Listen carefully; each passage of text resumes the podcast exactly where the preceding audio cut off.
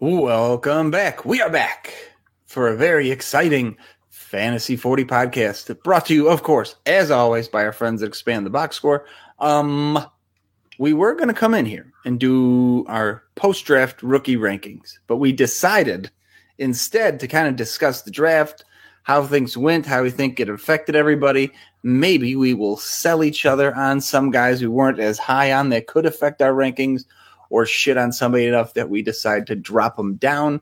So this should be fun. Just kind of a recap of the draft, impact on dynasty and dynasty rankings, and then uh, next week we'll be back here with our updated post draft rankings. Walk, how are you, and where you want to start? Listen, I'm I'm doing great. I'm I'm knee deep in rookie drafts right now, which is why I was pushing the narrative of let's get some rankings out there for the people. But you know, you're going to glean a lot of information from just how we talk today. But letting letting the dust settle a little bit, there's there's some value in that. I mean, even with additional information, right? Like Mike Davis being released, like now all of a sudden everyone's sucking off big ass Tyler Allgeier. You know, like, sure, it increases his value, but I mean, that dude's still just a plotter on a bad offense. You know, that's going to have to contend with Cordarrelle Patterson. So let's let's pump the brakes a little bit there. Sure, he's he's draftable, but I mean, he's third round draftable in just because this class isn't all bells and whistles, but. Um, we just said let's let's rock through some of the notable names where they ended up and you know just first thoughts on these players and why not just start at the top with quarterback which was I've never seen anything like it. I mean, the NFL has never sold a position group to go fuck themselves any harder than they did these quarterbacks. And we all knew it was a down class, but no one, I, I no one knew the NFL was just boycotting the quarterback position this year. And, and, that's ultimately what they did. I mean, Kenny Pickett, the Steelers just stay put and, and take the old Patriots getting Mac Jones move, knowing that no one wanted quarterback, right? And like, no, we're not going to trade up. We're just going to sit at 20, and if Pickett's there, we'll take him. So they get Pickett, which makes a ton of sense. The kid went to Pittsburgh. If anyone knows Kenny Pickett, in you know, it's the Steelers. So they had to be super comfortable with this kid. Yeah, I mean, in the in the same building every day. You know, literally. watching him. he knows the coaching.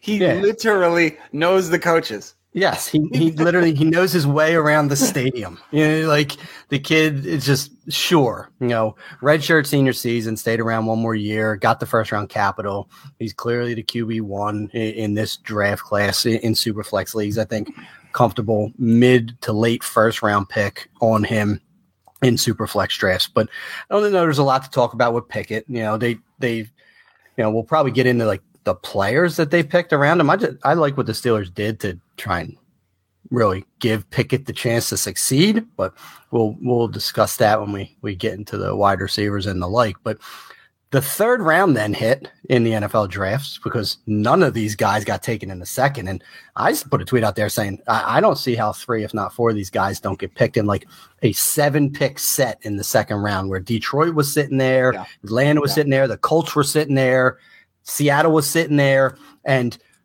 there was trade outs. There was just Seattle saying thumbing their nose at the quarterback position entirely and drafting a running back in Kenneth Walker. Like just once that happened, I'm like, wow, these guys are almost worthless. Like the value has has plummeted. And now in the third round, Desmond Ridder goes 310 to the Falcons.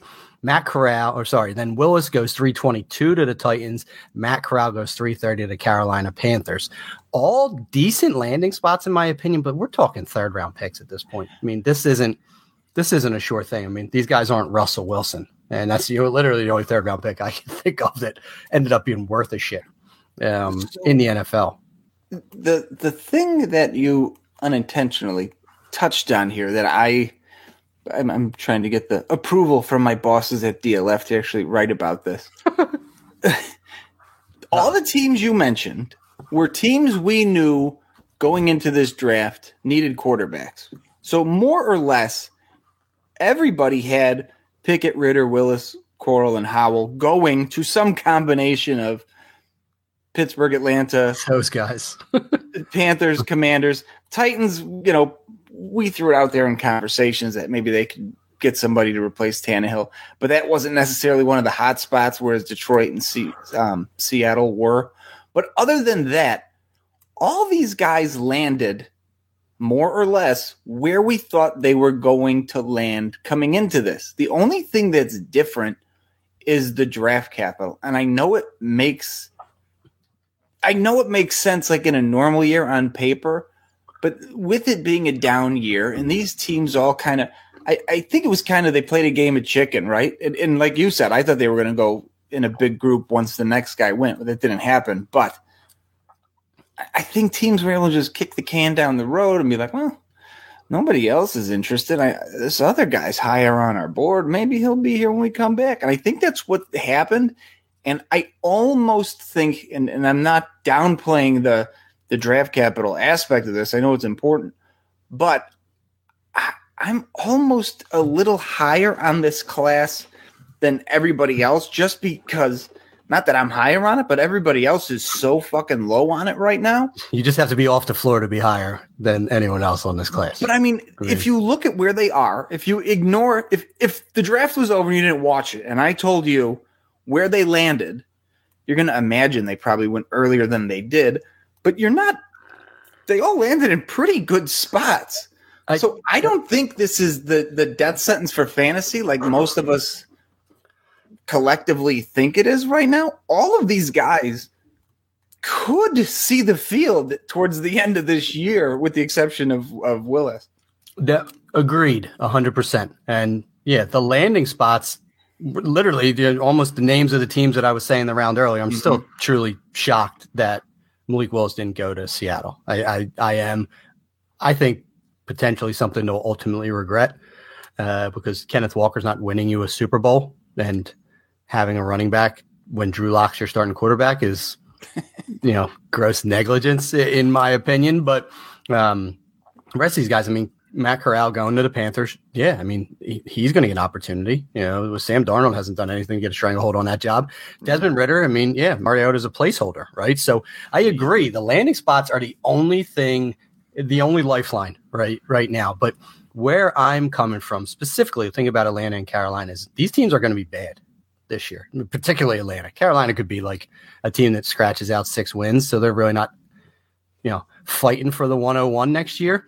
But Atlanta is, and that gives Desmond Ridder the briefest of windows to prove to the Atlanta Falcons that they should not be trying to target a CJ Stroud or a Bryce Young or a litany of other guys that are available in next year's draft, you know, from the quarterback perspective, that's going to be, you know, the polar opposite of this year's class. So Ridder has probably what six games at the end of the year to prove to the Falcons that he's the guy for them, for him not to just get marginalized right away in the 2023 draft. And Corral could be in the same boat. If Carolina bottoms out, you know, or are they just going into this full tank rebuild where, you know, quarterback's the last thing you do? I mean, it's, I just all think they have the, they, they don't have a tremendous margin of error. Malik Willis is in the best spot because Tennessee is going to be competitive again this year. Mm-hmm. So if they crap out in the first round of the playoffs again with Ryan Tannehill, they might start looking and like maybe we should see what this Malik Willis kid can do in mm-hmm. 2023 because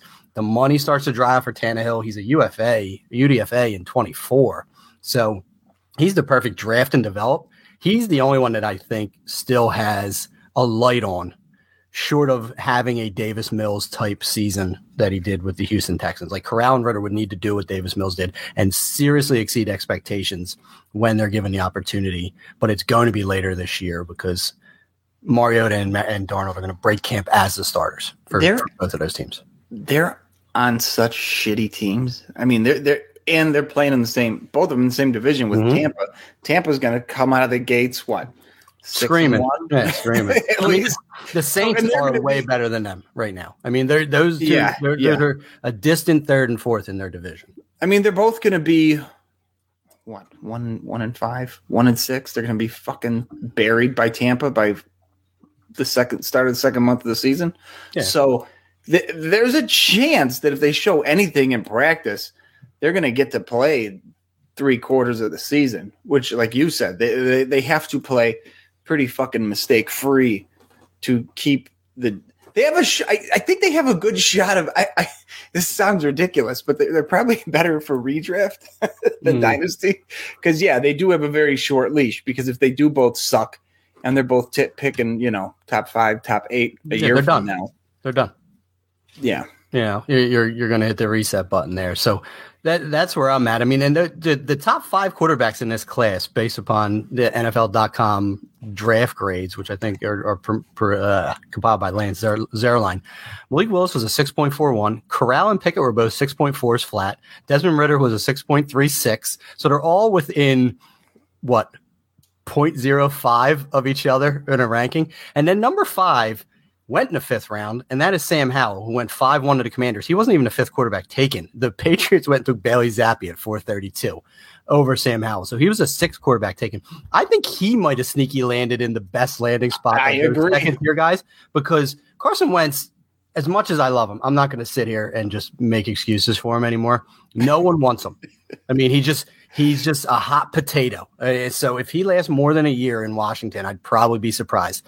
They're they're going to give it a whirl. If it flames, they may even give Sam Howell snaps at the end of the year because it's clear Taylor Heinicke, who's now the backup, isn't the guy there. So fifth round Sam Howell with the Washington Commanders could end up being the best value in your superflex rookie draft because you're drafting him in like what the fourth round of a superflex draft right now. You know, even you know, late later. third, early fourth. I mean, you know, just because I'm in like the third round of some of my drafts, and I'm like, I don't want to make this pick already. You know, I'm, I'm living the John Davari life. I'm just like, uh, not, not, no one. I want no one. I just, I want the clock to expire and have none next to my name on MFL.com because it's, it's a crapshoot between all these backup running backs, and then are you are going to take a, a flyer on one of these quarterbacks? So, if if nothing else, is there is there anything else to talk about here other than the the, the seven round quarterbacks that Chris Oladokun, who I've never heard of, who is the South Dakota State quarterback. I got the Steelers also drafted. So they're clearly resetting their quarterback room. there, there is one guy who I think is a little bit interesting. We hate this class, right? So we don't like drafting anybody in the fifth round.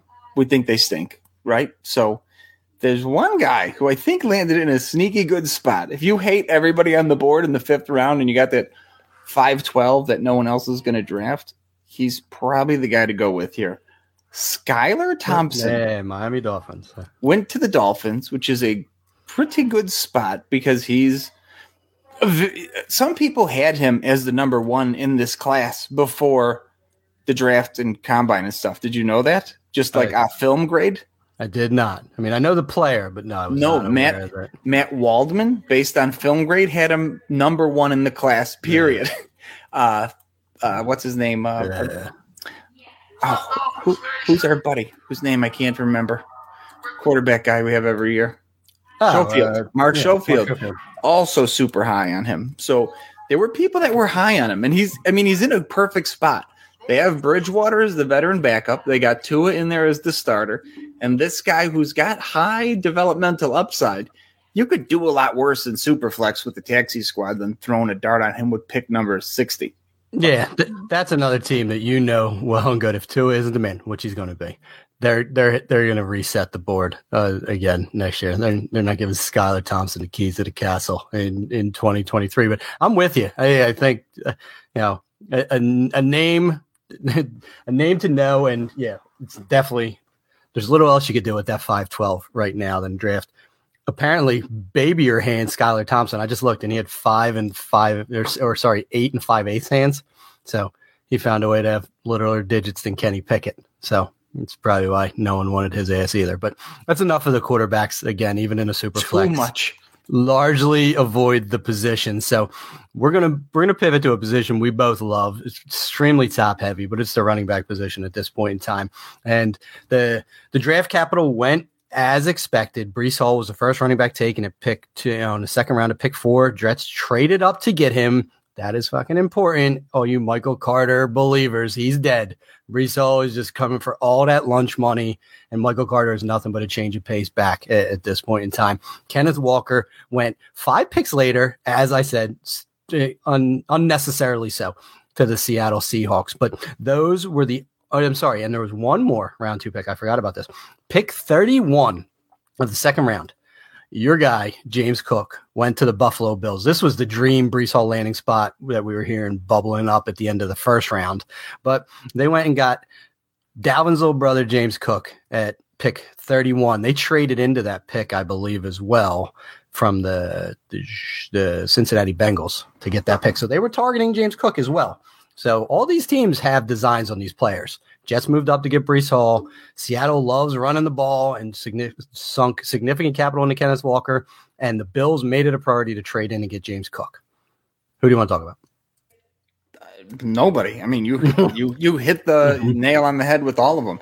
Um, James Cook, a lot of people had as kind of a change of pace guy coming into it, and I, I listened to a ton of guys from NFL Network and read a bunch of stuff. A lot of people think Cook had a lot of upside that people were overlooking, so I was already high on him. And yeah, I, I think landing spot wise, I mean, I think he's the best landing spot. He, he's arguably in the best one of the top what two three offenses in football. And like you said they made a move to get him. They have an idea how they're going to use him.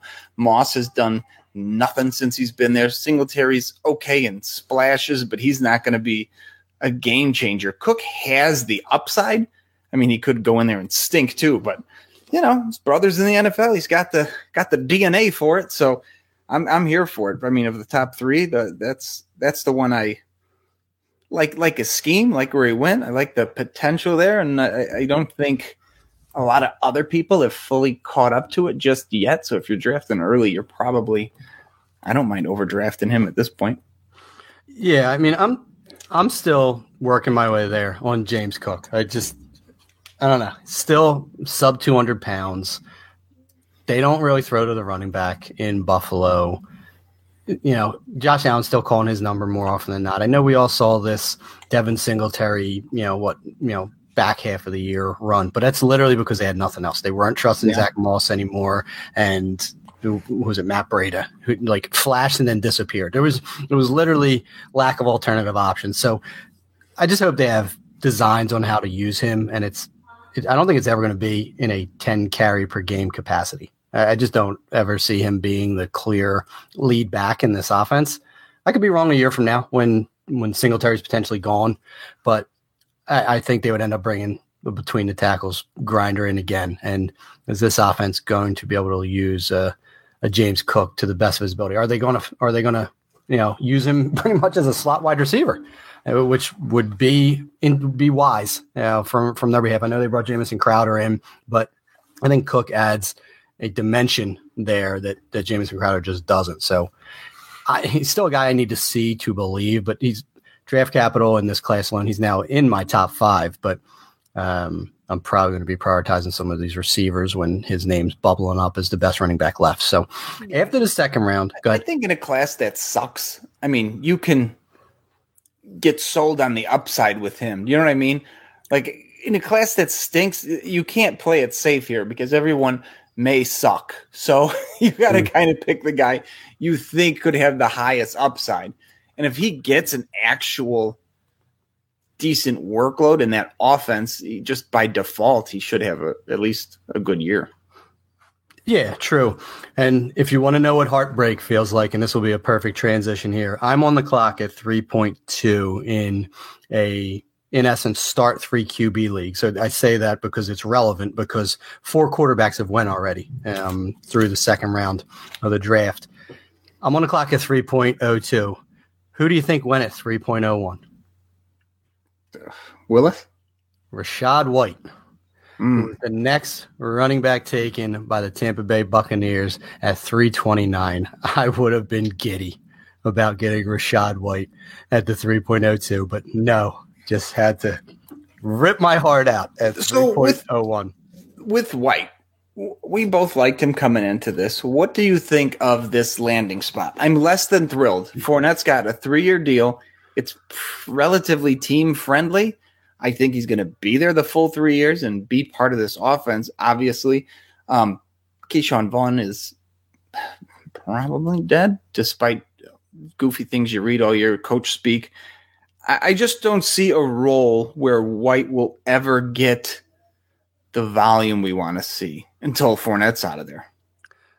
All right, so Ke'Shawn Vaughn was getting bubbled up by Bruce Arians, right? Now Bruce Arians has been Tom Brady pushed aside eh, as far as day to day activity is concerned for the Buccaneers. So he gone. They brought D- Gio back, but eh, that's probably a contract that, deal. That's probably a contract where he doesn't, doesn't even make the team. Eh, I would I would assume three year deal for Leonard Fournette.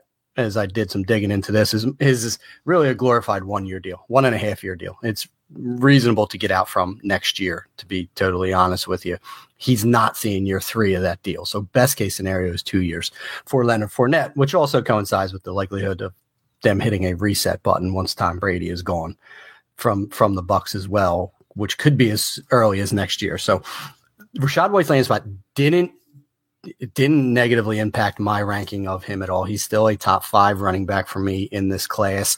I think given his profile, the Bucks know how to use that type of running back. And maybe they relieve some of that passing downs burden from Leonard Fournette because he was he was okay. He got volume. I still don't believe he's a dynamic pass catcher. He's a proficient pass catcher. Now I'm talking about Leonard Fournette. Rachaad White is a dynamic pass catcher. He could ultimately be what they might have thought they were trying to get with Gio Bernard last year into this offense and really trying to take some of the load off of Leonard Fournette and give it to a second back that doesn't tip their hand. That's Rachaad White. I, I'm totally fine with the landing spot.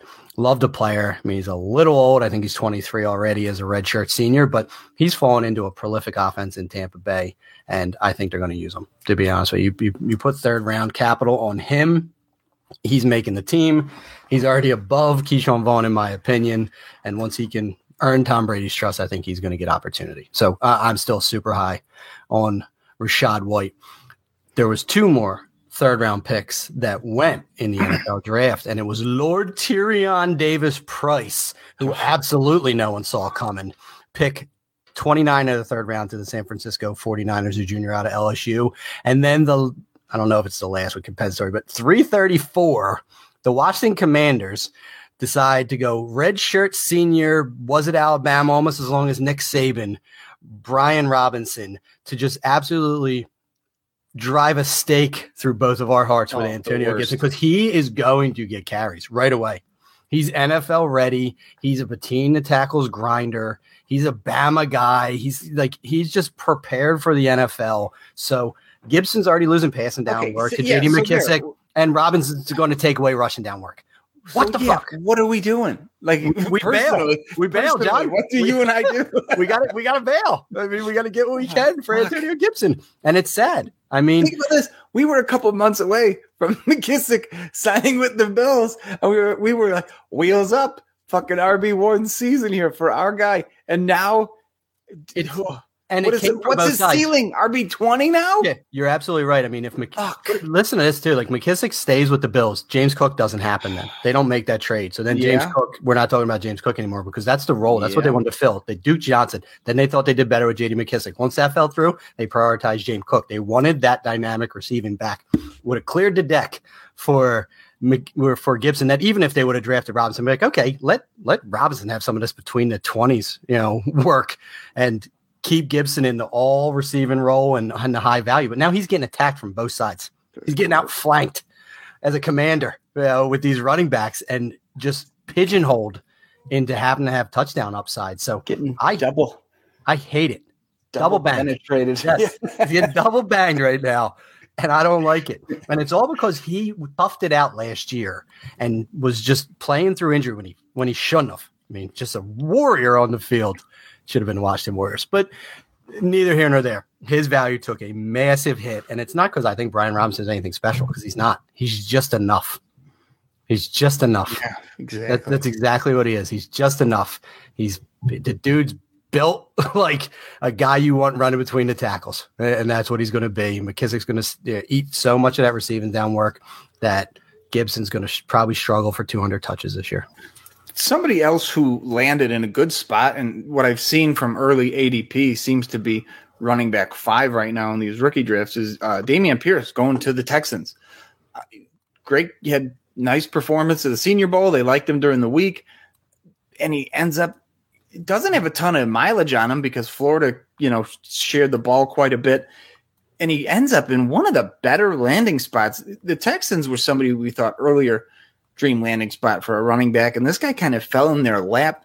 He has nobody ahead of him to compete for touches. There's a good chance he's their starting running back on day one. Now the team sucks, and that's less than ideal. But I, I, Pierce, I, I, just took him uh, 207, I think. I just grabbed him in a league, and I was thrilled to get him there. I, I need running back help. He's going to be involved, so I, don't know necessarily how heavily from day one, but th- th- who there is going to take work from him? Rex mm-hmm. Burkhead? I don't think so. How dare you besmirch Marlon Mack's glorious name?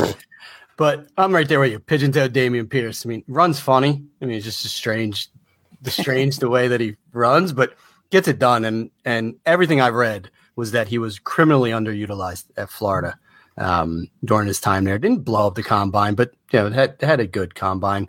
Um, and he was picked four two, so he was the next guy, next guy out to shoot. So bringing it back to our real life. So I was telling you about how at the 301 I got sniped for Rachaad White. Well, I have the 302 and the 303, which I had earmarked for running back. And the two guys I'm going to take are one, Dameon Pierce is still there. You said you just took him at what, like 207. Well, he's yeah. here at, at 303. Now let's let's disclaimer. This is a 10 team league, which I rarely play in anymore. So very close to where you took him and it's the league where everyone's drafting quarterback. Matt Corral already went, so it's pushing down value. But I'm going to take Dameon Pierce at the 3.02, and at the 3.03, I'm going to take the next running back that went in the NFL draft at pick 17. Zeus Zamir White went to the Las Vegas Raiders. Zamir White was the number one ranked running back recruit out of high school to Georgia. Yep. Two LC, two ACLs later, and too much James Cook. He just was that running downs only back for Georgia, but he does it very well. Powerful as the name would indicate, Zeus. The Raiders are remaking that running back room. They already did not pick up Josh Jacobs' fifth year option, so he's in the last year of his deal. This could be a smooth, natural transition from Josh Jacobs as Zamir White being the primary mm-hmm. ball carrier. Josh McDaniels hates one running back sets, so Josh Jacobs just really doesn't work for him anyway. You'll have a Zamir White. They brought in Bolden. They still have Kenyon Drake. They'll end up supplementing that with a receiving downs back anyway. So Zamir White will be the one and two down back, a la everything New England Patriots history in the Las Vegas Raiders for the Las Vegas Raiders as early as next year. The crazy thing is, we're kind of done. That's the those are the guys that matter. one more, right? No, no, no, no, no, no! Don't you don't you? Oh, oh you're going Isaiah. Son of a gun. The next pick in the draft, pick 18, the steal of the absolute draft. The Los Angeles Chargers get their running back of the future, and I'm not being, you know, hyperbolic about it. In Isaiah Spiller. No, he is not going to do much to Austin Ekeler for this year or potentially even next year. But Austin Ekeler is about to turn 27. He's not meant to shoulder 20 carries per game as much as every Austin Ekeler owner wants him to just continue How doing until he physically breaks down. He's not built that way. Use him as the pass catcher that he is. Isaiah Spiller is a bigger back. I mean, this boy is like 6'1, 225. Didn't test well, but his production in the SEC for Texas A&M was was gorgeous. I mean, uber productive as a freshman in the SEC with A and M. You know, decent enough pass catcher. I think twenty plus receptions all three years at A and M. He has a subpar combine, and now everyone's like, he, he's dead. Like, move on. I would take Spiller over. Over. Okay, we'll just go back to rounds. I take him over Taurean Price. I take him over Brian Robinson. I take him over Dameon Pierce. I take him over Zamir White in my rookie drafts. He's still my fifth ranked running back, and I would have been giddy to have him. He actually went earlier in this draft that we're talking about at the 2.7, which I was feverishly trying to trade into to get him. So I'm taking consolation prizes in Dameon Pierce and Zamir White, in my opinion. Da- Isaiah Spiller is going to be a thing a year or two from now. I think he could have 100 touches this year, to be honest with you. Josh Kelley, uh, Larry Rountree without the D, and Justin Jackson all found their way into like total like 150 touches last year in that Chargers offense. And Spiller's light years better than all three of those guys, and likely going to see a hundred plus touch rookie season in an explosive offense. Like value where they got him. Go ahead. Yeah, I, I get the upside. I, I, I just his his testing scares the shit out of me. But oh, testing was terrible. But we've seen running backs produce Correct. with subpar testing. He has vision. he has vision and instinct. The probably the best in the class. Yep. Like he just knows how to run the football. So yeah, he's not going to run away from me. I, he doesn't need to run a four three. I don't give a shit that Pierre Strong ran fast from South Dakota State, especially now. yeah, he went to the Patriots. I don't, give a shit. I don't give a shit how fast he ran. You know, he just he he has a feel for the position that shows up on tape. It will never show up in testing. So it's unfortunate. He he should have been a day two pick. He he should have went in round three. He he, he should have went above Brian Robinson, in my opinion. Definitely should have. Oh my goodness, if if Isaiah Spiller went instead of Taurean Prince to the 49ers, my pants would be ripped and Wet. tattered at this point in time. they would just be in the trash can. But right, beyond those guys, that was how uh, well, that's not even how round four ended. I, I took a shot at Pierre Strong. He did go 422 to the Patriots. That's not, he's not a Patriots back. I mean, I get like no. want to supplement the position because they they're not going to re, they're not going to pay Damien Harris, so he's gone. So you know James White another one year deal. So a year from now, yeah, they took Kevin Kevin Harris makes sense. Kevin Harris makes a ton of sense for them uh, as the as the behind Rhamondre Stevenson guy, but Pierre Strong makes zero sense for for their scheme and their concept. So that was a loss. We'll just rattle off real quick. Hassan Haskins went to the Titans. I, I like, like I like it as a stash. Yes, so do I. I mean, Derrick Henry finally started breaking down last year. I didn't look into his contract, but you know, if they're hitting reset, if Tannehill and him don't get the job done this year with a deep run into the playoffs, Willis and Haskins in, in 2023 for the Titans, you know, as, as, a reset option, not out of the realm of reality and even as just a handcuff for for Derrick Henry, who was piling up the carries, and like I said, finally succumbed to injury last year. So I don't I don't hate that either. He was productive at Michigan. Then we get into the fifth round. Tyler Allgeier mentioned how Mike Davis got released. Tyler Allgeier is the big banger out of BYU. Six, uh, no, 5'11, 224, I believe, just stout as they come. Not dynamic, not crazy about the guy, but he's going to get opportunity with yeah. Atlanta this year. And then I mean, pick one you want to talk about. Snoop Conner went 5'11 to the Jaguars. Jerome Ford went 5'13 to the Browns. Kyren Williams, 5'21 to the Rams. Tyler Chandler, 5'26 to the Vikings. And that's, uh, we won't end it there, but let's, out of the fifth round guys, pick one guy you want to talk about. None of them. I like some of the, some other guys that went around there. I mean, they all have a spot, a potential to do something. I mean, like you, Snoop Conner, for example, he's with the Jags we don't know Great when Robinson's going to be ready. So he could be their RB2 because I'm assuming isn't uh, Etienne supposed to be ready, right? Etienne said he was cleared to come back last year, but they were already out of it. So yeah. they didn't rush him back. And he was on record of saying, if I ever picked a good year to miss, I saw that. Last year. Phenomenal. I'm, I'm, he's skyrockets up my rankings just so that quote alone a couple just later bums real quick. Again, uh-huh. this draft sucks. You want to throw some darts in these later rounds. Um, I kind of I like Tyler Badie going to the Ravens. We're not quite mm-hmm. sure when those two guys are going to be ready. Badie could be heavily involved the first four weeks of the year, possibly. And Badie, um, for an undersized guy, held you know workload at yeah. Missouri, two hundred yeah. plus carries. I think the last two seasons, or at least this last year, maybe, maybe not two years ago. I think he was still splitting work, but sh- yeah. for an undersized guy, held you know held up to a big workload. I, am with you. I just they just don't throw to the running back, which no. hurts hurts Badie. But good. Jerome Ford going to the Browns. He's mm-hmm. probably the Kareem Hunt replacement. That's a nice stash. Isaiah Pacheco going to the Chiefs. I, I, know a year ago we all went nuts where however long ago when, Clyde Edwards Helaire went to the Chiefs. That's two Pacheco's I think really underrated and he's a pretty damn good blocker, which will get him on the field. Now, what he does when he finally gets touches, I don't know. But I don't I don't know where people are going to be drafting him because I a lot of the rookie drafts haven't gotten up to the point where you're considering him. Just a quick glance at uh yeah, I, don't even. Pacheco was almost Mr. Irrelevant. He was, you know, seven thirty, but yes, he ended up in Kansas City, so he's going to get the nominal bump there. You skipped over one guy I think has value. Keaontay Ingram was a Texas he transfer. next on my list. Yeah, senior, round six, pick twenty three for the Cardinals. He's a James Conner injury away mm-hmm. from from stardom potentially, and, and I don't think he's I don't think he's amazing, but he's he's he's a competent back. Correct. Still like Eno Benjamin, but this kid's built. They, are going to have a different he's, role. I think I think you said it perfectly. If Conner goes down, Ingram picks up his work. It doesn't affect Eno Benjamin. Benjamin keeps whatever role he's going to have. So if you have uh, Conner, Keaontay Ingram is now your handcuff, not Eno Benjamin.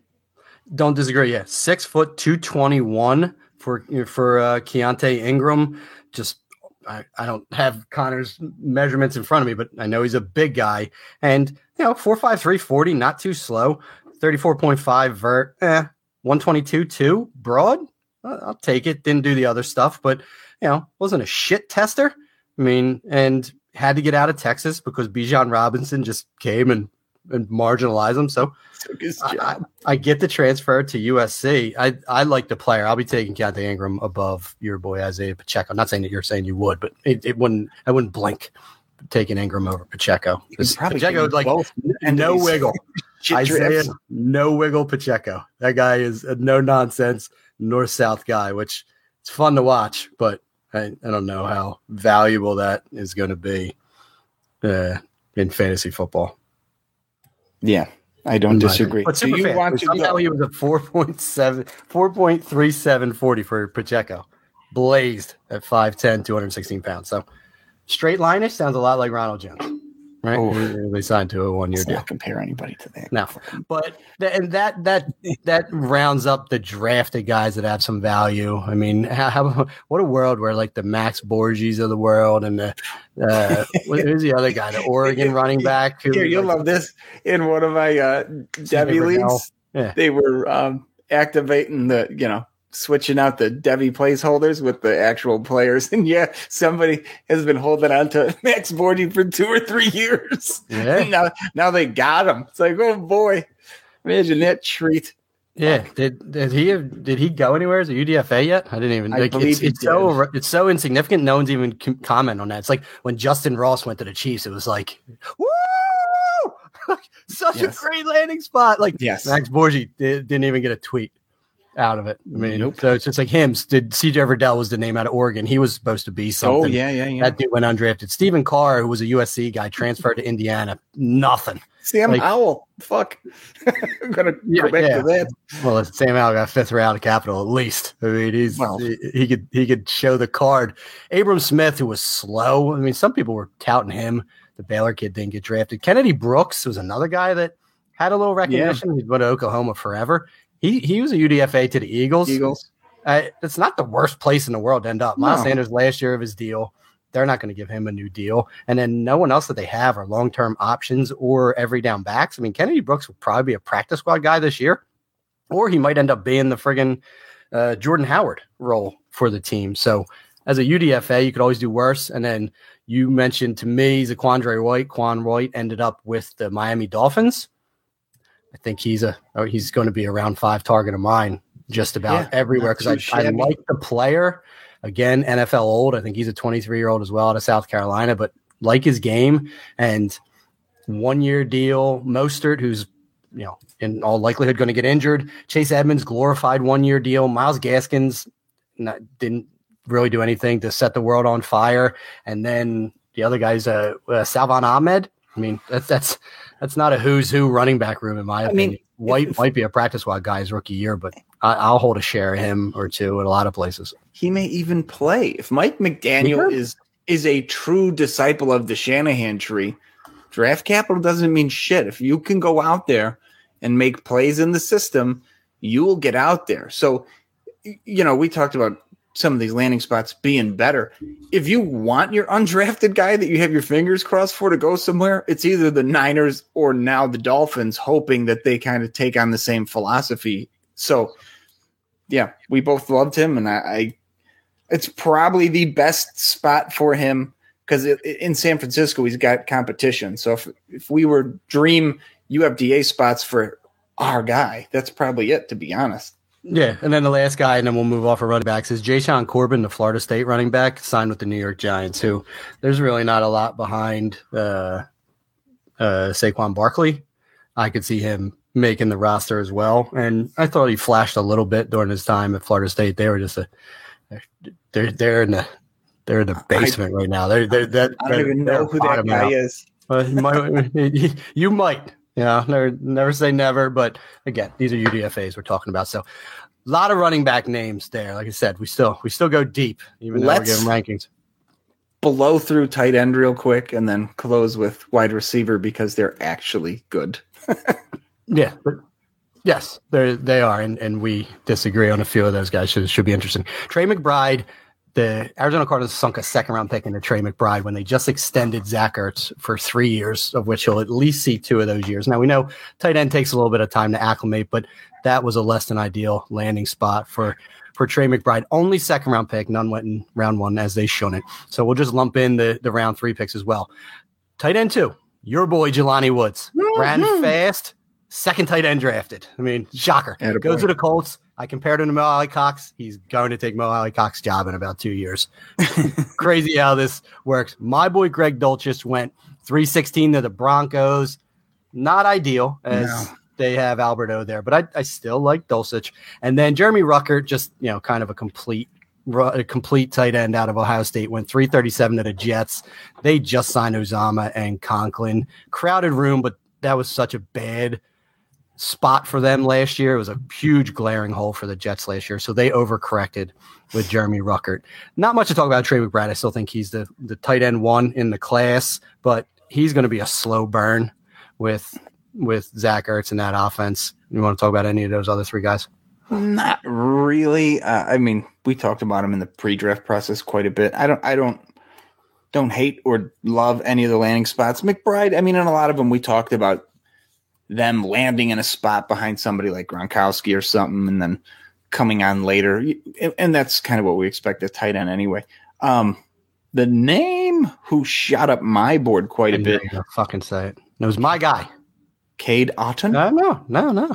Yeah, I mean, he got the capital to the Bucs. You know, first pick of round 4 mm-hmm. Still shrouded in mystery if Gronk's going to come back. Cameron Brate's not the long term answer. OJ Howard's up in Buffalo now there's going to be opportunity for Cade Otton out of Washington. So I'm there with you. I thought you were going to say Daniel Bellinger, who's a guy I'm pretty sure I brought to your attention early did, in the process. You, but you also you did say this is going to end up being a guy you really like. Who? Bellinger? Bellinger. Yeah. You, you said, hey, you're yeah. going to like this guy. Yeah. Yeah. I mean, pick four, round four, pick seven to the Giants. Just there's nothing. Nothing. There's they they brought in Ricky Seals Jones and they have Jordan Akins, which I didn't know until I looked into it because I wanted to see who he had to overcome for meaningful snaps with the Giants. And it's it's I didn't it's know hardly, that either. It's hardly anything. So Bellinger shot up into my top five dynasty rankings first blush because I already like the player and the mm-hmm. potential, mm-hmm. and then he got decent capital. He was the sixth tight end drafted, and he landed in a good spot. So right there, Belger. And I agree with you on Otton. And the Ravens went and double dipped in the fourth Fuck. round at tight end and, and just, killed two guys that could have yep. both been decent. Yeah, I Not get why they, yeah, get why they did it. But you know, yeah, they're they're blocked behind Mark Andrews for this foreseeable future. but Charlie Kolar and Isaiah Likely, yeah, I mean, Ugh. if ever a team's going to run three tight end sets, it's going to be the Ravens. I mean, they traded away Marquise Brown. They did nothing to replace him. I called it. They were, I know they were targeting Calvin Austin the third when the Steelers took him a pick earlier. I think it was in the third round, but missed him. And that's, or maybe it was in the fourth round when they ended up taking, yeah, it was in the fourth round. They ended up taking Isaiah Likely at 434, if memory serves me correct. But yeah, different types of tight ends there. Isaiah Likely, much more the move tight end, could almost be a big slot. I mean, he's not a prototypical tight end. Kolar more the inline guy, so I get it. But they, have done this before, right? The year they drafted Mark Andrews, they took uh, Hayden Hurst in, in the first round. So not beyond them, just stacking value, and this is how they build. And then around them was Jake Ferguson at the Cowboys. Could be some. That's a nice stash. Yeah, Dalton Schultz Insurance out of Wisconsin, just kind of a complete tight end. Your boy Chig Okonkwo went to the Titans. He just looks spot. like Jonnu Smith and could ultimately be that in their offense. Cole Turner went to the Commanders in Nevada. Not a ton uh, to talk about. the thing about him, the Commanders. I mean, Logan Thomas coming off an injury. I believe he's 32 or 33 already. They drafted John Bates last year, who I, I liked, I like but John he Bates. I like him too, but he didn't do enough while Logan Thomas is out to be like they're going to hand this guy the job up next. So Cole Turner is definitely worth fucking tossing on your taxi squad. No, can't can't argue against that. Um, yeah, John. Uh, trying to look up John Bates. I thought he had a, he had a couple games, but I mean that that whole team was falling apart. You know, at that point in time, once once they lost some of those guys. But uh, man, making it too difficult. Twenty receptions, two hundred forty nine yards, and a touchdown in limited action. I mean, that's you know, that's, yeah. But I mean, not, not like I said, but yeah. you're right. I mean, Cole Cole Turner is another guy I liked, you know, before. So could have been worse. And then go beep, beep, beep, beep, beep, beep, beep. My Eagles took Grant Calcaterra in the sixth round, who we both liked. I don't think that's death for him. I mean, they like multiple tight ends. Yeah. Behind Goedert, there's nothing. They're trying to di- develop Tyree Jackson. They keep bringing back, um, Christ, can't even remember his name right now. The, the tight end that was with the Packers for a minute. We've signed him like three times already. Oh, what the heck? I'm drawing. I can see his face. Uh, oh, it, that's how relevant he is. I'm an Eagles diehard. I know every single player on the roster. I mean, Goedert, when Goedert was a young guy, he was able to put up some serviceable weeks here and there behind Ertz. So it's not crazy to think Calcaterra could have a couple of good weeks here and there behind. And, and especially now with that offense. So your defensive coordinator, who's getting your fourth defensive guy in coverage. It ain't AJ Brown, it ain't Devonta Smith, and it ain't Goedert. So he's if they do run some two tight end sets, he's going to be the biggest beneficiary of everyone on this offense. Yeah, I mean, I guess they didn't re-sign him, and that name's gave me. Jack Stoll is currently the tight end too on, on the Eagles. no, he ain't. I'm trying to no. think about who there, who this guy was. I'm just, goodness gracious, gonna, it's gonna bother me to to know. Oh, Richard Rodgers. Richard Rodgers. Yes, that they just kept recycling Richard Rodgers for like the last two years. You know I'm what like, I think about? To, yeah. Not not about fantasy for a second here. Oh, I was gonna say you're talking about the hell. Think about how much valuable information you could put in your brain that Richard Rodgers is occupying. Well, clearly he wasn't occupying enough. Fuck. Right? Because he's in mine on his name. But yeah, he was the guy. Calcaterra could be the tight end too in short order for the Eagles, and I think there's value there. But yeah, ripped through tight end. Great job. Not a lot to talk about there. A decent position. I mean, even tight end premium. A lot of these guys should be third and fourth round picks where you sit and stash because they're all slow burns. Even McBride's going to be a slow burn because of his landing spot. Yeah. On to the wide receiver. I, I got a quick put you on the spot thing. Oh, I know it was like, kind of mentioned like in a uh, DM at some point. I know you didn't fully do your rankings yet, but with Justin Ross, undrafted free agent going to Kansas City, do you know roughly where you're going to put him in your rankings? Preliminarily, he is 14. Yeah, I have him 15 already. Jumped over all these drafted guys. Yeah, I mean, there's, I I don't care that you know, like there's a name after him, Wan'Dale Robinson. I'm just not drafting those type of receivers anymore, ever. I, I don't care. Like, yeah, yeah guys that will never get any volume. Like, he could be awesome for the Giants. He could fill like an amazing like Isaiah McKenzie plus role for them. But unless they tell me they're going to give him ten carries and you know five or six targets a week type thing, uh, I, I want nothing to do with him. You know, so there's guys like that that were after him. And Calvin Austin, I love, but he's tiny. He's never going to get volume in in Pittsburgh. Yeah, so a draft guy that I have after him. They were just two names that that stuck out to me um, uh, as far as who I have Justin Ross above now.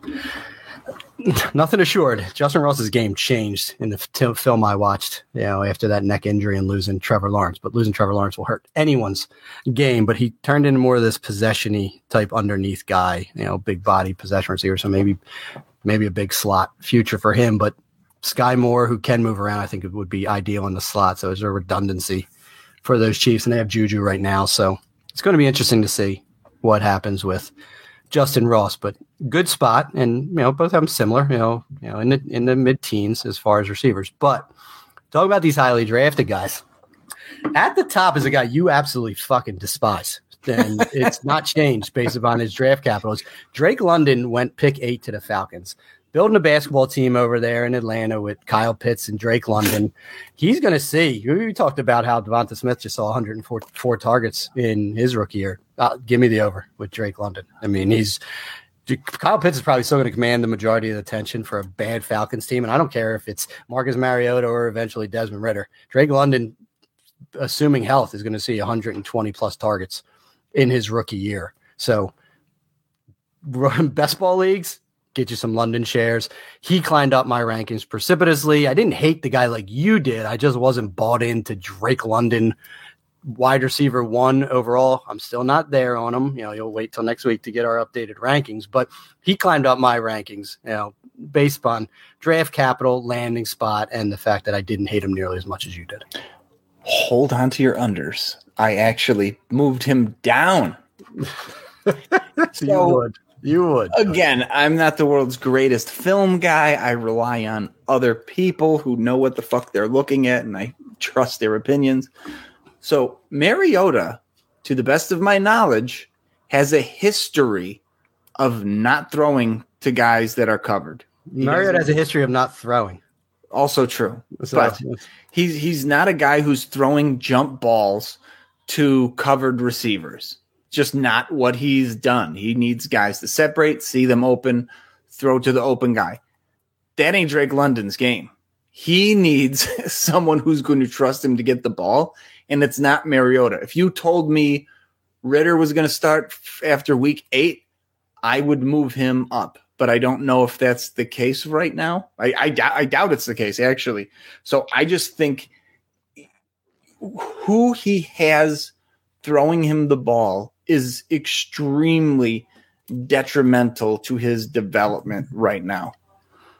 I don't disagree, but I mean, the cupboard is bare with the Falcons. I mean, Ridley's not going to get reinstated this year. They lost Justin Gage. I mean, it was literally going to be an Auden Tate, Frank Darby, Olamide Zaccheaus, you know, foot race for for the wide receiver chair, for the wide receiver one chair, if not for Drake London. So, God, I mean, there's like sixty percent target share to London and Pitts would you know, and eighty percent if you include Cordarrelle Patterson wouldn't shock me.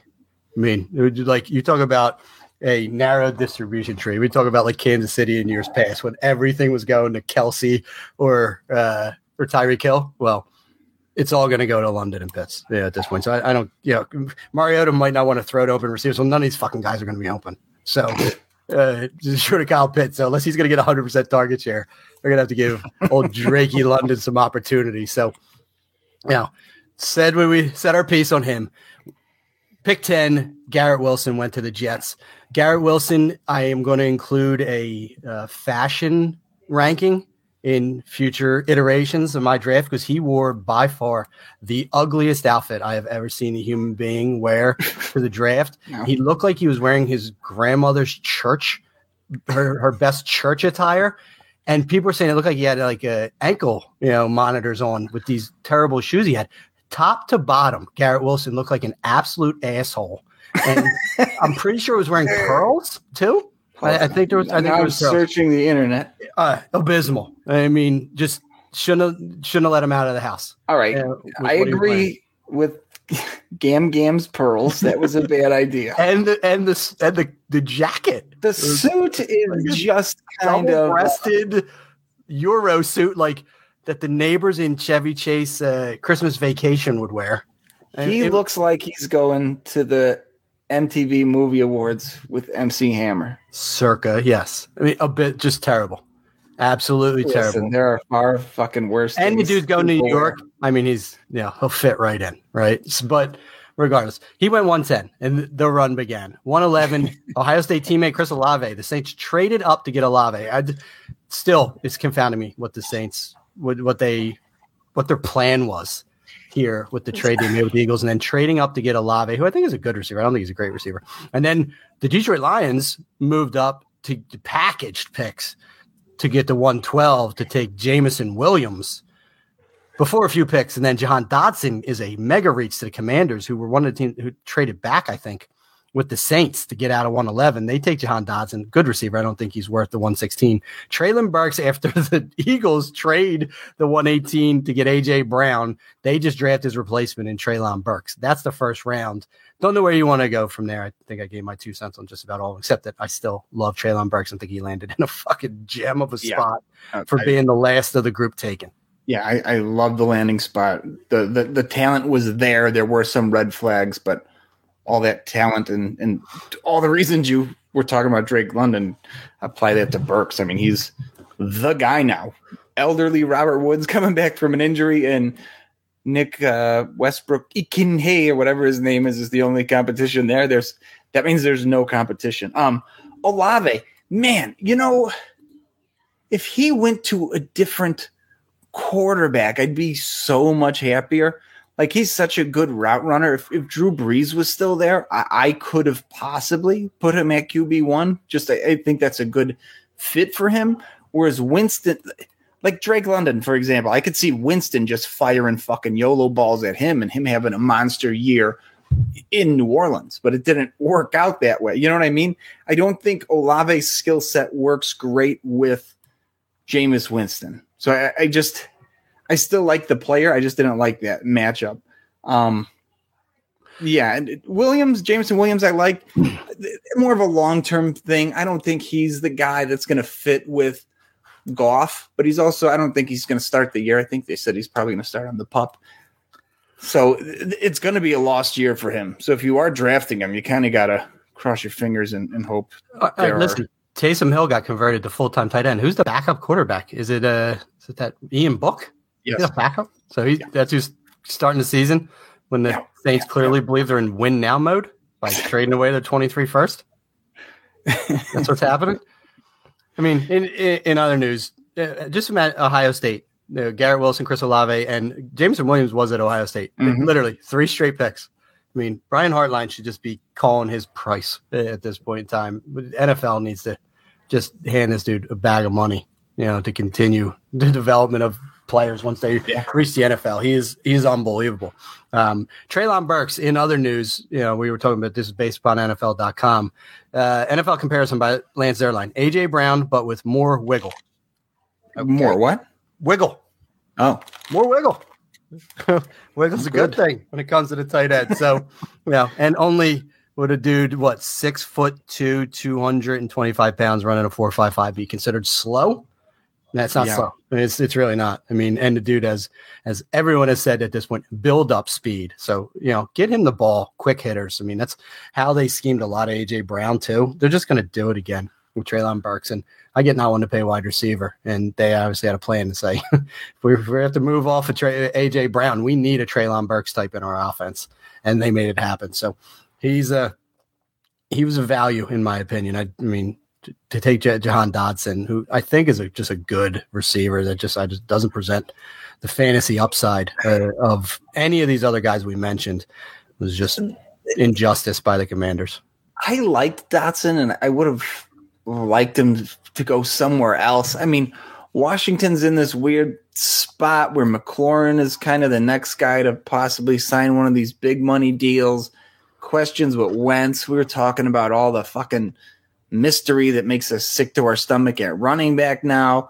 Said they got this old, you know, tight end and they kept the replacement last year and this year potentially. There's just a lot of moving pieces and it's it's hard to trust, you know, is Dotson supposed to be the wide receiver one next year when they trade McLaurin because they don't want to pay him with Sam Howell throwing him footballs and mm-hmm. Robinson? You know what I mean? Yeah. It's just that team. It's hard to.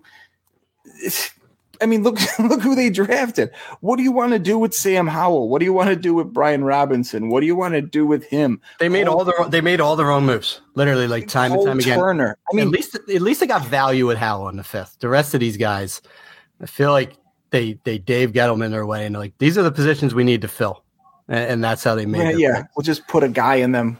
Yeah. Period. Yeah, I like Dotson. You know, he's a good compliment. I like all he's, those guys. He's better with Tor- Terry McLaurin there. You know, he's the kid oh, catches sure. everything. You know, he's he's game speed fast. I, I like the player. Don't get me wrong, but I, am not going to have him anywhere because he's like a end of the first round draft pick, and I just I don't think I'm going to be able to hit the button with him. You mentioned Olave with the Saints. I think he's going to be great with the Saints opposite uh, Mike Thomas, but I'm just not crazy about Olave. Like that dude, like he, I don't know, like in what I the film I watched, like the dude's like gets gets taken down by a feather. Like you're not going to get like these wide open spaces to run like you did at Ohio State. Like you're going to have Oof. a D back on you immediately. And like this dude's not going to break any tackles. He's not going to get any YAC. Like I, I could see him being a less successful Keenan Allen.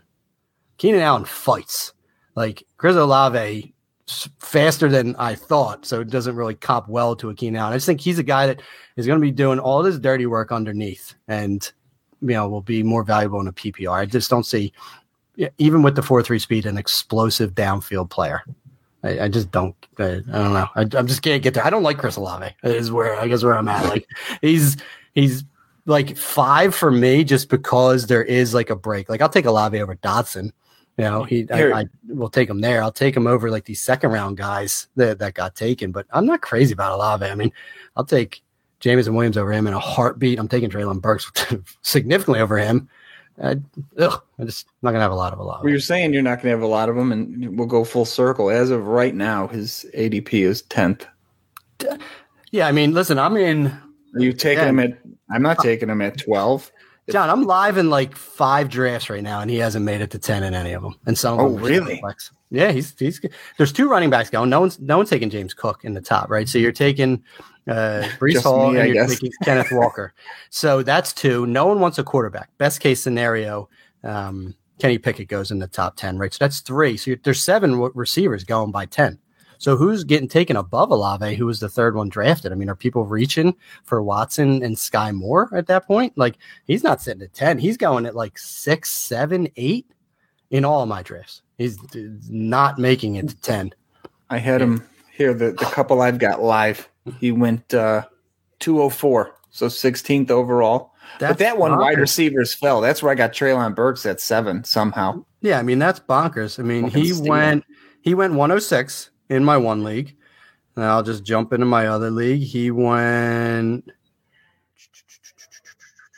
he went uh 106 in that second league that I just drafted. Wow. So back to back 106s. Uh, let's see if he went yet. And this is a fresher draft.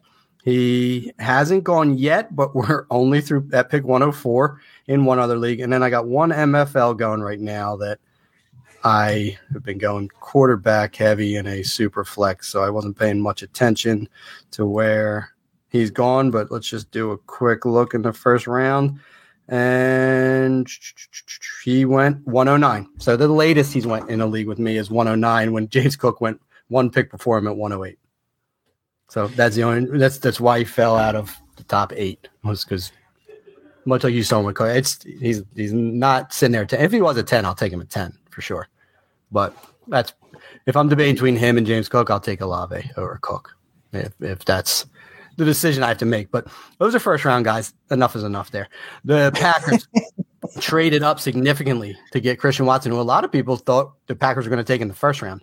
They got him at, at the second pick around two. They traded with the Lions. I don't understand why the Lions would do that. And the Lions made another shitty trade in the first with Minnesota. Yeah, I don't get it. Like there still has to be a little gamesmanship with these teams. You can't let your division rivals get better. I mean, even if you think it's value to you, you see, sometimes you just got to say no, right? I mean, yeah. it's you just have to no, absolutely not. I'm not going to let Aaron Rodgers get Christian Watson in his twilight, you know, and and bail them out for taking defense with both picks in the first round. No, you should have made them force their hand to take a wide receiver in the first round, but they got him at two two. redshirt senior, you know, just North Dakota State product. I know he's big. I know he's fast uh, he scares the shit out of me. I, I don't think we really got deep into Christian Watson. I'm yeah. terrified of Christian Watson, and that we are seeing end game Aaron Rodgers too. I mean, he's he's not otherworldly anymore. Still one of the best quarterbacks in the game, but you know, maybe the next two years. But when the weather gets cold, I don't know. Packers seem to be shrinking up a little bit, and they really showed their ass in the playoffs when they got out muscled by a fucking California-based team. so uh, I, I it's I'm cold. Skeptical. It's cold in the Bay Area, man. I'm skeptical. And then Wan'Dale Robinson goes to 11 to the Giants. I, I, I, don't care if he went 111. I would still not draft Wan'Dale Robinson. He's the what, he's he baby tiny. You said two, yeah, second round. Pick 11. Spoiler alert: He's uh, he's, he might be two foot 11. He's 21 for me. Yeah, he might be two foot eleven. Fuck that I mean, draft capital. No, yeah, thank you. Good luck, John Metchie. A pick later at two twelve. Not Who sexy, like. but like him. I like landed in him. landed in Houston. He's going to take Nico Collins' job once he gets back on the field. I think he's an ACL guy as well, but Yes. productive junior declare. Got second round capital. Good route Texans. runner. Like him, yeah, just not flashy at all, but he just Get, kind of gets the job done, and he's good. He, and, and I, as I stammer through my words, the guys that come out of the SEC, especially what we've seen the last couple of years. I mean, how many first round cornerbacks came out of the SEC? First, second round guys that Metchie played against in college for four years and was six or not four. He wasn't a senior. Um, no, no, right? Yep, no. junior declare. So he's played against these guys and succeeded. And in the bigger games during the college football playoff and stuff, he's done fine against NFL caliber cornerbacks. So I think I think that's a great spot. If Davis Mills or any part of that Houston offense can take a step forward, I, I really like Metchie as a, a guy I'll target. And man, what's he probably around three guy at this point? Uh, he'll probably go in round two. I mean, in the drafts I have, Yeah. that have gotten through two. He's gone at all of them, and it's just because there's the running backs aren't there, and neither- nor are the quarterbacks in any reasonable league. So Metchie. he's gonna get he's gonna get pushed up. He's gonna go mid late second, but Looking he's an like wide eclectic kid. receiver, wide receiver ten. there and go. So that's overall, I can't 18. find it. Yeah, I mean, just think of that. I mean, maybe there's five running backs and a 16 quarterback. overall. So yeah, right where mid, I, yeah. mid to late second. Kid's an eclectic dude. He lived like all over the world. I guess he's a military family, Yes. but yeah, I mean, didn't play much as a true freshman at Alabama, but as a sophomore, 55 for 916 and six. And then last year he was 96 for 1142 and eight running side by side with Jameson Williams. And yeah, just no one talks about John Metchie. I think that was a great pick by the Texans. Then the reach of all reaches of the draft, potentially Tyquan Thornton, speedster, the Patriots, for, for whatever reason, take him at pick 18 in the second round. I just, Nope. I mean, Nope. they, they just drafted Marquez Valdes-Scantling. They could have just paid him like five million a year as a free agent and and brought him in as just a straight line runner. Like you want to add speed, you could do better. Because after him, George Pickens went at 220. You knew the Patriots weren't going to take Pickens just because it was off the field shit, his attitude. But he landed in Pittsburgh, which is a dream spot for Pickens because your boy Diontae Johnson is going to be shown the door next year, unfortunately, because he's going to want a big deal. And the Pittsburgh Steelers are not paying receiver. They they develop receivers and let them fly outside of Antonio Brown. So Diontae Johnson's going to have to find money elsewhere. Chase Claypool is just knuckleheading his way right out of Pittsburgh. So Pickens to Pickett could be a thing as early as next year for the Steelers. Really love the pick and the player. I think just tons of upside. Freshman breakout for Georgia. You know, and had an unfortunate ACL that kind of think kind of curtailed him a little bit, but great pick by the Steelers. Alec Pierce went a year, a pick later, 21 to the Colts, who have a need. Reading a lot that Alec Pierce was limited by the Cincinnati offense, not by Alec Pierce, but I mean, he had a competent NFL quarterback, potentially in Desmond Ridder, you know, running back. There's other talent around him. I I didn't see a ton of diversity from Alec Pierce, but there's opportunity with the Colts. Your boy Skyy Moore, a pick later to the Chiefs at 222. I mean, talk about how the Packers and the Chiefs got away with it by use, not using either of their two first round picks Yeah. when they had a glaring need at tight end and still ended up coming away with the Packers, Christian Watson, and the Chiefs just sitting pretty and waiting and getting Skyy Moore, who I'm just, I'm just like, I, I wasn't overly high. I, I like the player. I wasn't like Well- tripping over him like everyone else, but I mean, couldn't have landed in a, a better spot. There's so much opportunity in that Chiefs offense right now, and he's going to be tied to Patrick Mahomes for a foreseeable future. I mean, just rocket ship for Skyy Moore. I mean, a lot of people had the Chiefs and the Packers double tapping wide receiver in the first. Take Yeah, I, two ne- of these I guys. never, yeah. I never but, thought. but that. look what ended up coming out of it. They ended Mm-hmm. up waiting. The Chiefs come out of it with Skyy Moore, and we started this talking about Justin Ross. That ain't too bad, especially not burning any real draft capital on him. And the Yeah, Packers I mean, ended and up with have Christian Miko Watson. Who like Yeah, Yeah, a lot of people don't love, but Miko is still there. They brought in Juju. This the Chiefs receiving corps is going to be just fine, especially with Travis Kelce. I mean, the Packers they bring in Sammy Watkins as a band aid, but Christian Watson should get on the field rather easily, and then it's Lazard. Like I'm still not giddy about the Packers pass catching. But that corps. guy Romeo Doubs, I, I, don't know shit about him. I haven't seen anything He's yet. On the receiving end of a lot of Carson Strong bombs. Uh, yeah, a lot of people, a lot of people that are much smarter than I seem to like him and thought that was a good pick. So when you factor in the draft capital, I I, I can't really fault what they did. It's not dream for fantasy, but they're pretty good real football moves. Yeah, I mean, with so in the fourth round, pick twenty seven. The Packers did get Romeo Doubs. They they're good at identifying wide receivers as well. I mean, the Steelers get all the pub because they usually take a round two guy, so it's more of a name like a Pickens. But the, the Packers have developed, you know, day two and day three receivers before, and you know, the fourth round isn't insignificant capital on Romeo Doubs. I mean, there was a number of guys that went in between him, but he's going to get opportunity in, in, that offense. And yeah, a guy that back to back thousand yard seasons for Nevada and had 20 touchdowns over that span his junior and senior year.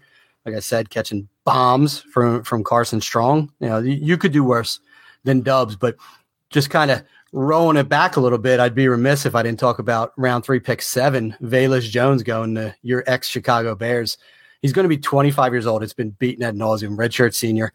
Uh, so he's he's he's he's the right age, you know, to hit the ground running for the Bears. But I think they just drafted a kick and punt returner in round three. Correct.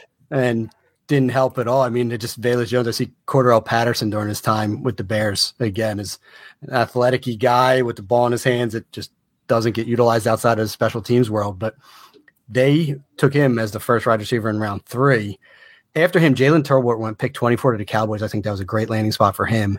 My boy David yeah. Bell went pick 35 to the Browns. Sneaky, sneaky, great landing spot, in my opinion, with David Bell. I like it. Technician with Deshaun Watson he didn't test well, but the dude plays the game well. I mean, that's another guy. I think I've heard a few Keenan Allen comps with David Bell, and is just savvy route runner that squeezes the ball, productive during his time at Purdue. I think as a true freshman, he he produced. I I think he landed in a dream spot for falling all the way to the late third round. Yeah, I don't. uh don't yeah, dude, dude got off the bus with 86, 1,035, and seven touchdowns in the Big 10 Like, mm-hmm Okay, that just doesn't happen by default. And then this is last year in 11 games 93, 12, 86, and 6. Just proven production at the college level, and he just didn't run fast or or, or do any of the other agility drills particularly well. But I just like the player. Sometimes football players just get it done. So still like Bell. Danny Gray got overdrafted by the 49ers because he ran fast in a straight line. Yeah. Then uh, Erik Ezukanma, who I did like. I don't like him in Miami. Um, I heard some buzz that the Chiefs were sniffing around on him before they, they did what they did. But yeah, Miami's terrible. Like the upside, but yeah, he's buried. I mean, Tyreek for the short term, Waddle for the long term. I mean, do you want the wide receiver three in that offense? I don't. He's not even that, even though they traded DeVante Parker. But you know, good developmental piece. And your boy Romeo Doubs, who you mentioned, went 27. Calvin Austin, who I mentioned before, went pick 433 to the Steelers, who stole him from the Baltimore Ravens. His outlook would be glaringly different, is even just a field stretcher on the outside for the Ravens as opposed to a developmental wide receiver four for the Steelers. But you saw them use Ray-Ray McCloud. They've used undersized guys before. So wouldn't shock me. Um, what what I had heard was Pickens is the replacement for Claypool, and their sure. plan is for um, Calvin Austin to be the replacement for Diontae Johnson. Uh, yeah. I mean, I I could I could buy that. It just Calvin Austin's undersized. I mean, and granted, this is a new age NFL, but I mean, he's really little. I mean, I think he's if top of my head, I'm not going to open him up. Five eight, one seventy for him. I mean, that's that's a little too little. I mean, he was listed as 5'9, 162 in college. I mean, so he's just, he's a track guy who Memphis just finds a way to get athletes in space. So I unfortunately just don't think he'll ever be anything of significance from a fantasy football perspective, but it's a good NFL pick. I guess probably the last guy I'd want to talk about was pick five in round five. Buffalo Bills took Khalil Shakir who a lot of people have mentioned his name, and there's opportunity for Shakir with those Buffalo Bills. They don't have a ton of depth. I mean, they they ink Diggs to an extension. We all love Gabriel Davis. They have uh, Jamison Crowder there, but there's really not much behind him. Isaiah McKenzie's gone. Cole Beasley's gone. I mean, Shakir should probably be the wide receiver four in this offense. Yeah. And, in and short I, order and could pip Jamison Crowder real easy. You'll have to double check, but um, I'm pretty sure I had heard that Buffalo ran or, or was among the league leaders in four wide sets. So mm-hmm. may be out there. And, and again, you know, we say this all the time if you're an opposing defense, who you stopping? you're not. It's not him. Yeah, yeah. I mean, it's uh, and a good pick to just insulate Gabriel Davis in in his value in all the places I have him because Shakir is not going to offset him, you know. But they're not going to be bringing in any veterans. You know, I, I, wouldn't think at this time. But like the player and you know a, a decent landing spot. Then there's a few more pick guys. I mean, Jalen Nailor to the Vikings. That's the depth. only guy I've got circled. I liked him coming yeah. the Michigan State guy, right? I liked him coming yeah. in. I the, the only question with that is what does Minnesota's offense look like whenever they finally get rid of Cousins? Like, you know, we, we talk about the narrow distribution tree. We, we mentioned it again earlier, but everything goes to, to Thielen and to Jefferson. So does that continue with a new coach, with a new quarterback at some point? So that's the thing that scares me. But I think he's the most talented guy on the team. If Thielen were to age out suddenly or move on in uh, you know another year or two, which is definitely going to happen, I, I, think he would leapfrog KJ Osborn pretty easily, personally. But oh, I love you know, KJ Osborn. But so, at that yeah. point, what's the you know what's the offense going to look like? Yeah, I he mean, could. Yeah, if, if it's him, change, right? yeah, because even if let's say you're a KJ Osborn guy, a different scheme in place with a different quarterback, there, there's a world where Nailor and Osborn are out there while teams are double teaming Jefferson, and they can both be productive for fantasy. But what does this offense look like? What does it look like whenever Cousins is gone? Or even with Cousins there and the new scheme coming in with uh, the new coach coming from the Rams. So there's a lot of question marks, but again, we're talking guys that you're taking in the fifth. You're going to have a hard time telling me for, you know, back into the fifth round, uh, anyone else has as much upside or tied to a better offense than him. I mean, not really. Like, you know, the, the, a lot of the other names you'd mentioned, I'd take him over Velus Jones. I'll take him oh, over yeah. Erik Ezukanma. So th- there are guys that to me, he represents a lot more upside, and that's kind of what you're always going to be swinging for at the end of the drafts. Yeah, don't disagree. Um, I, I, like KJ Osborn better than him. I think KJ Osborn's a little underrated, but you know, Thielen's not long uh, for the Vikings or the NFL. No. I mean, at, at, his age, probably a year or two. I, I, think somehow his contract almost guarantees him two more years, which I thought was strange because yes. I looked that up recently. But yeah, uh, just kudos to the Thielen family agent, agent. for, for locking up that deal well before uh, Zimmer left town. But you know, Nalen will be a slow burn. Then the only other guys that dra- got draft capital, who it, a lot of people I think thought were going earlier, Bo Melton went to the Seattle Seahawks late. He's just buried, you know, in, in the short term. I just read, you know, there was a DK Metcalf was interviewed by Shannon Sharpe recently, and he pretty much indicated he's going to be in Seattle for a long time. Like there's a deal in the works for him, and you know, so that plus short term Tyler Lockett plus everything that's going on there. I mean, Bo Melton, unfortunately, is is just buried there. And then the guy that I'd liked who got the draft capital, Dareke Young out of Lenoir-Rhyne, went to the Seahawks as well, four picks later. So they they're they're picking upside receivers in the seventh round. This kid just is a get the ball in his hands type player, but again, landed in probably one of the worst possible spots for creativity in the short term and outlook for a seventh round pick. So, yeah, not a lot to be had there. And then you don't want to go dumpster diving outside of Justin Ross in the UDFA pool as far as these receivers are concerned with so many being drafted. No. Yeah. Yeah. So agree, agree completely. Yeah. It's, it's pretty, it's very obviously extremely top heavy this year. But as we go through it, there are a couple guys that I think you could come out of feeling better about yourself than I think you thought of. Uh, you know, when the draft came to an end. Like as, as this was going down and I was starting to do my rankings, I was like, oh my God, who would I even take here? But the more we've kind of talked about it a little bit and I, I went through the rankings, there's enough guys that I'm like, well, you know, if you're throwing a dart on Hassan Haskins with 404, yeah, you could You do could a do lot worse. worse than that. Yep. Yep. And that's that's how we're gonna button it up. You could do a lot worse than Hassan Haskins, me and John, you know, in unison uh, at the 404. But yeah, I mean, quarterback ended up as ugly as we thought. Running back was as, probably as top heavy as we assumed, even though there's value to be had late. Receivers the position to target as that. You know, we were talking about Metchie being a mid second round pick. There's value to be had at the receiver position. Then tight end is all slow burn as it as it always is, but a couple interesting names bubbling up with Jelani Woods, draft capital, Daniel Bellinger, and even Cade Otton with landing spots. So on that, Johnny, we somehow still went long. Get us out of here. Be sure to come back next week for our post draft rankings extravaganza. But for today, little draft recap for myself, John DeBari, my co host, Mr. Matt Walker, and our friends that expand the box score. Use the promo code 40, get four days for free. We are the Fantasy 40, and we are out of here. Expand that box score, motherfuckers. Ow!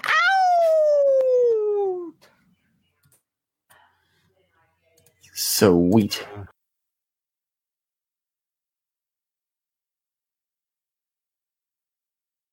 All right. All right. My wife's, I think somebody's coming, family's coming over at some point. I don't know. So. All right. Well, let's rock and fucking roll. All right. So we're not doing rankings. We're just talking about the draft. Yeah, right. I mean, give it. I'm a week. okay with it. I mean, it's it's. I heard someone else talk about how like I'm going to give my perspective on the rounds of picks, but I'm not going to give you my rankings. Well, one because they were trying to push their Patreon, but yeah, let things settle a little bit. I think there's some. Like I said, I, I think but it's just like this is like I'm in like four rookie drafts already, and have Oh, like yeah. two more coming up this weekend. Like if we wait too long to re-rank, they're not going to be. They're going to be irrelevant. I mean, I think I think doing it next week is fine. Yeah, Like- I like mean, you- I we're, mean, we're going to give our snap Most reaction. psychopaths are not. they don't start, you know, Saturday morning like some people's do. Because if we record, I got to look at my calendar. But if we record next Monday and it comes out Wednesday, a lot of people start the week after, and it's not like their picks are flying off the board. They might still be in it. And and to be fair, I, I don't think we have anything groundbreaking in our rankings that nobody else has, especially this year. You know what I mean? It's all Everything about our rankings is groundbreaking. well, very possible. But yeah, I, I- I think we're good if we do it next week.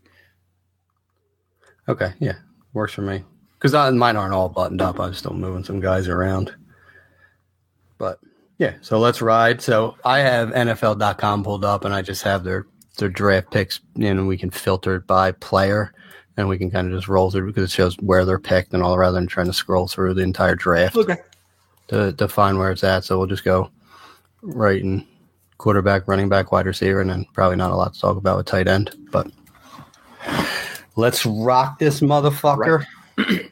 No. Ah!